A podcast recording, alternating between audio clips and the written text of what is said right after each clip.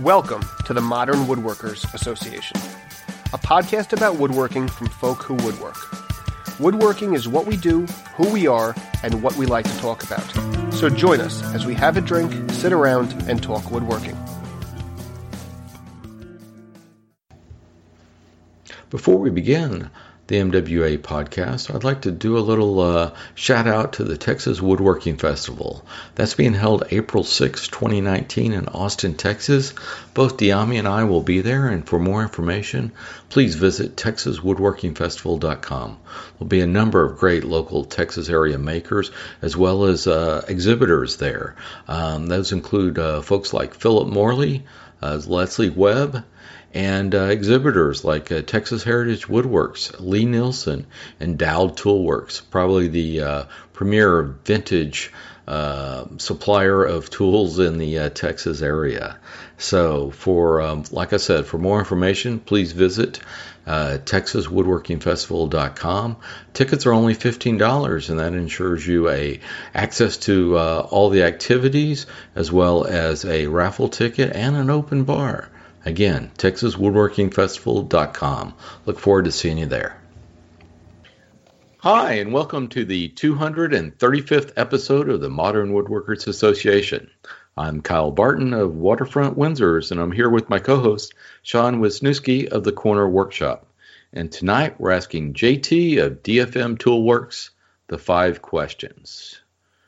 So first of all, and this is our first question usually is, how did you get into woodworking? But I want to say, how did you get into woodworking tool manufacturing? Sure. So I won't start back when I was a kid. But, yeah. No, you can. You can. But what I would say is, I was trained as a mechanical engineer in college, and I've done automotive manufacturing, defense contracting, and here more recently I'm a consultant for manufacturers who are looking to improve the technologies within their four walls to make things better, faster, and cheaper. And so I got into e-commerce almost 2 years ago with a wooden grill scraper. And I had a lot of woodworkers commenting on it on Instagram, and decided to get into card scrapers from the same keyword. And now it's turned into 8 or 9 different tools now. So, I certainly enjoy making the tools and learning from everyone, not only on this podcast, but in social media, about what they want to see that's maybe different or something that's just, meeting unmet needs within the market. So, I like making stuff. So yeah. There's one tool out there that no one's really been able to make, and it's called a spar gauge. And SPAR gauge. And what? Oh, please describe a spar gauge for us. What? Okay, it was done in the shipwrights, and they would use this gauge on on either straight spars, like ship's masts, or tapered mass, and it's kind of like a center finder, but it has these two offset things where you can use those, and you can make mark out a perfectly based on a 4 square stock. You can mark off perfectly 8 square stock. So it's a kind of a cheat. So if you're going to take a square stock and make it octagonal, this is a real easy, simple way to mark that out. Interesting. So, and it seems like something that your angle square might closely be able to do. Yeah. There's a certain relationship. There's like 2 pins that actually mark the octagonal sides out, and there's a certain relationship they have. But yeah, if you do a search on spar gauge, there's some interesting things. But I've talked to a couple of folks that have made tools, and I think their biggest thing is in making these things is if you're using like pencils and stuff, it's kind of hard to get the spacing exactly right or be able to have the pencil ride against the stock exactly right. But anyway, I'll throw that out because, you know, in the chair making world, there's a lot of people that use 8-sided legs and stretchers and things. So that is definitely an interesting sounding tool. Yeah, there's a lot of imagery about these things. So I was thinking, you know, spars on a ship aren't necessarily octagonal, but. Yeah, and I think they use that to mark it out. Maybe they're going to round it off. So before they round it off, they make it, you know, square stock and then octagonal, and then they round it off. So yeah, it's an intermediate tool, but if your aim is octagonal, it'd be a really good tool. Yeah, there you go. Yeah. Well, there you go. So we'll move right on to the next question. What is your favorite tool? Well, for my own personal use, I actually enjoy using a combo square. Sure. I find it very versatile for doing depths, repeatable measurements, and obviously finding square. Mm-hmm. I don't usually use the 45-degree piece very often, but I know it's always there waiting for me. From your machinist background, are the Irwin things in the store precise enough for you, or are you talking like Starrett combination squares? Well, I can tell you that all those card scrapers were originally laid out with I believe the brand is Johnston or Johnson. Sure. It's like from Austria. I doubt that, but it's definitely Irwin type manufacturing, so available in the big box store kind of stuff. Yeah, and it's you know, it's not laser etched or anything. It's embossed from a stamping process, which means it's actually pretty repeatable.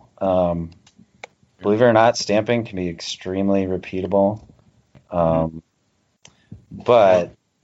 it may be Johnson if you got it. Yeah, because big box stores they do. I think Lowe's sells Johnson products. Yeah, they might. You know, I'll research it, and you know, maybe we can add it to the show notes. But I wouldn't necessarily recommend that as the go-to combo. No, I actually really want a antique Starrett or Starrett or however people want to say. Yeah, that's right. And I would quite honestly use it, not put it in a case or something, but. So you prefer the antique to new? Well, because I've heard that argument before that, hey, the new is not as good as the antique or the, you know, let's say manufactured 25 years ago versus today. Well, I can tell you that there is something to be said about tool makers from a certain time period where they had a lot of pride in what they were making, and they sometimes would make things more accurate than was cost effective, but there was no way to measure that. Whereas now there's like lots of accountants and stuff. So, you know, it's a little more clear if you're making money on that $80 square. So, but last thing I'll say about that is quality control can be automated now to the degree that I would argue that depending on what they want to spend, the squares should be better today than they were back in the day. There's no proof. I think it's all anecdotal, but I have no doubt. You know, I'm using a surface grinder from World War II. And the thing is dead accurate. Even now. It has not been maintained well. So I am fixing probably 20 years worth of abuse right now. And that's just cleanliness. But the thing is dead flat. So, that's why I want an old one, actually. It's more the history, I think, than the accuracy. Sure. Yeah, that makes sense. So, who has influenced you the most in your tool making? Who? Okay. Who or what? We'll go both. You know, so in terms of who, I would say all the wonderful people that reach out to me through Instagram stories, for the most part. So, for example, during one of my own stories, I might say, well, you know, here's what I'm working on. And somebody will jump out and say, hey, did you think about this? Did you think about that? And, you know, because I am not the applications expert. I know what I know about woodworking, and I'd say it's fairly limited, meaning I had shop class in high school, thank goodness. Wow. And yeah, I'm old enough for that. There you go. And what I would say is, as an engineer, I can think of things that are pretty straightforward in terms of, okay, the tool is supposed to do this. You know, like measure 90 degrees or keep things flat or whatever. But what I would say is, like I said, everyone through Instagram stories have certainly been helpful. So I wouldn't point to one who, and if that's what you want, I'd feel bad not mentioning probably 50 people. Right. Yeah. A group is as good as any. That's a perfectly reasonable answer. Yeah, and so like I said, I think the woodworking community has been super helpful in the development of some of my tools. Yeah, that's actually really cool that you can get that because, you know, like you said you're looking for what can be, you know, what's available, what can be made better, what's out there, and without that feedback, you might be struggling because, you know, there's no other direct, you know, speaking, you know, going on that's saying, oh, that doesn't work for this, or this might not fit here, or whatever. You know, like, totally understandably, that is a huge resource. Yeah, it is. I mean, you know, we're out there, you know, whether it be hobbyists or professional woodworkers, we're out there, you know, trying to do our thing, and sometimes we come up with some things that, hey, can someone make this better? Can someone, you know, create a tool that I can mark out an 8-sided leg real easily? Right. No, and I love seeing that. I mean, yeah. Andy Klein's another guy who's out there innovating. He I think he's got a similar mindset of what's out there and what can I do in a better way. And some of his ideas are absolutely fantastic, and they're groundbreaking at the same time. But I know he, in the same way, relies on a bunch of feedback. He puts it out there pretty publicly as he's developing it and says, like, hey, what can we do with this? What, you know, at times he asks directly, like, would this work? Like, I'm finding this, but does that mean the same for you? You know, and hey, social media. Yeah. It's fantastic. So next question, what was your biggest stumbling block now that we've talked about all this development and things? Do you want the was or is? Oh, yeah. You know what? I guess your current stumbling block would be a good one. So I'd say a recurring thing that was and is for me is staying focused. So I am self-employed. I've been self-employed since 2016. And, you know, for me, juggling being a consultant and being a tool maker, they don't always line up. And also, just in terms of the tools themselves, there's so many different shiny objects out there.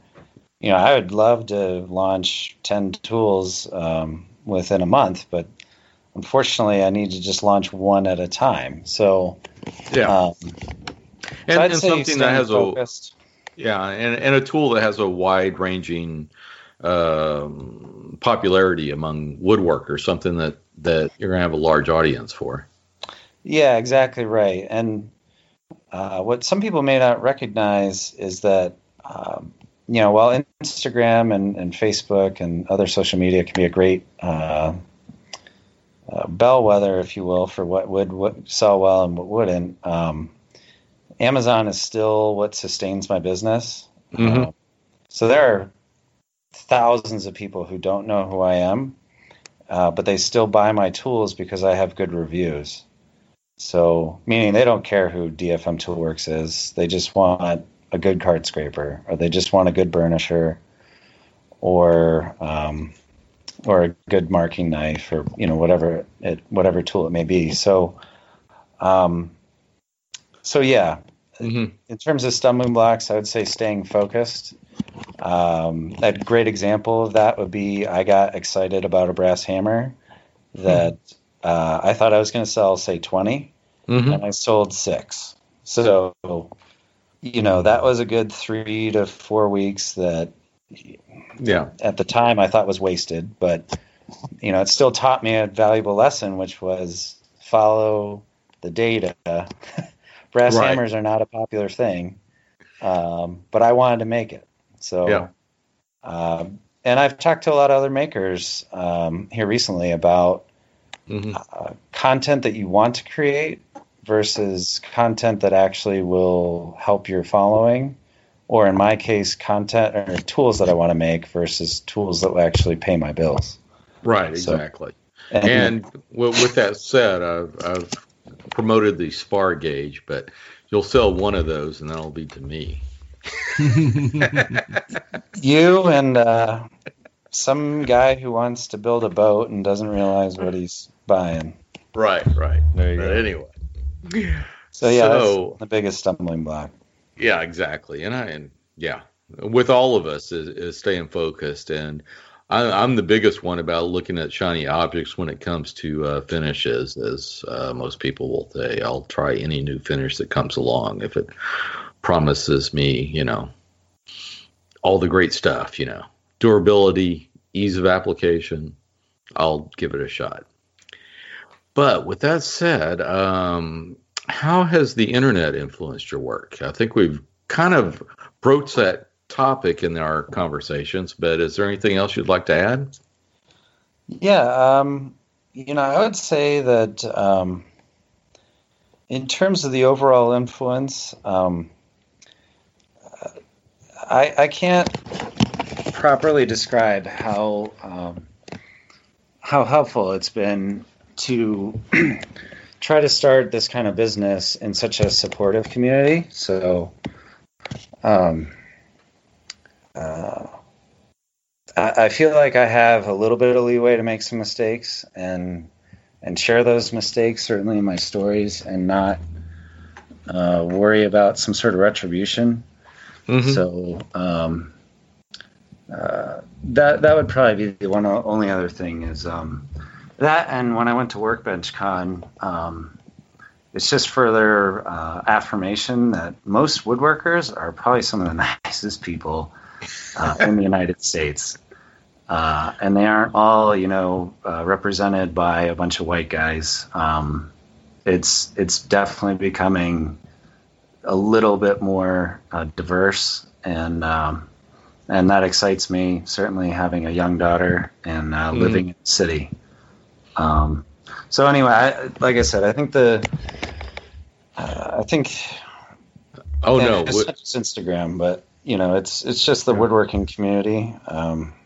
Whether it's in person or online, but you asked about online, so. Yeah. No, I think you're exactly right. The woodworking community is, I can't believe how diverse it's become in the last 5 years or so.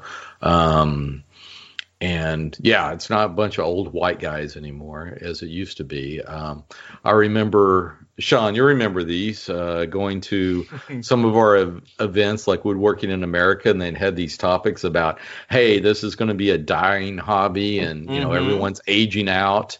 Oh, yeah. And now it seems like the woodworking community is actually skewing younger than ever, And that's amazing. And it's probably in the last 5 to 7 years that's happened. I mean, legitimately, we've sat in these seminars, and it's been like how to save the dying, idea of the home woodworker, and the maker community has boosted that incredibly. Yeah. And there's so much knowledge out there now. It's amazing. Yeah. And I think it's one of those things, everyone gives the millennial generation a hard time. I'm a Gen Xer myself. And, of course, you know, I will give them a hard time, too. But actually, the millennials have been some of the most starting makers, I would say. The people that really want to get in there and do these things themselves. So it's really great. Yeah. Yeah. So with that said, let's wrap it up for this episode. But before we do that, J2, where can people find you on the internet? Well, I'm certainly most active on Instagram at DFM Toolworks. So that's D as in dog, F as in Frank, M as in Mary, Toolworks. And then my website is also dfmtoolworks.com. So that's the two places. Or Amazon, I guess, would be the third place, but there you go. Some people find a hard time finding me on the Amazon, which I still find interesting. But yeah, you said just search for DFM Toolworks, right? If you search that, you will definitely find me. So, like I said, I get a little confused sometimes, but yeah, you know, I think sometimes even I'm dyslexic, so for all I know, they typed it in backwards and. I remember the only time, and that this might have been corrected by now, but when I got my scraper from you, when I went on Amazon, I couldn't find the right thickness that I wanted. I didn't want the real thick one. I didn't want the real thin one. I wanted the medium one. Mm. And I think it took me a couple of searches to actually locate that. But I think if memory serves me right, I did a search a couple of weeks ago when we were talking about this podcast, and I've been corrected so that you could, you know, you're on the side and you can select which thickness and size scraper you wanted. Yep. And just so you understand, too, that sometimes things are out of stock. So, for example, I had somebody direct message me yesterday asking where the 42 mil thickness was. And I said, well, sorry, I let it run out. So, whoops. Not on purpose, but, you know, I'm spinning a lot of plates here. And, yeah. So Amazon doesn't, so they just, if you run out of something, they just take that link out. They don't just say it's out of stock. Yeah. They ghosted over certainly for the card scraper. Mm-hmm. So, that card scraper listing has what's called a variation. So you can pick different variations of the same thing. And so it'll just ghost out. Okay. Meaning you can't select it. So understood. But yeah, so that's how everyone can find me. Three different places. Okay, Sean, where can folks find you? As usual, you can find me at SeanW78 on most social medias, or actually a full name on Facebook because they don't use the @ tag stuff there. How about you, Kyle? You can always find me on barton.kyle on Instagram, the only social media platform that matters. And with that said, that just wraps it up for the show. So if you haven't already, please subscribe to us on iTunes or Google Play Music, or just search for the Modern Woodworkers Association on your favorite podcatcher. And then you'll never miss any of our exciting episodes. And while you're there, please leave us a review. So thank you for listening to the Modern Woodworkers Association podcast. If you like the show, please be sure to visit modernwoodworkersassociation.com. You can follow the MWA on Twitter at MWA_national, or on Instagram at MWA_podcast, or like the MWA on Facebook. The best thing you can do is tell a friend. Word of mouth goes a long way in sharing our discussion.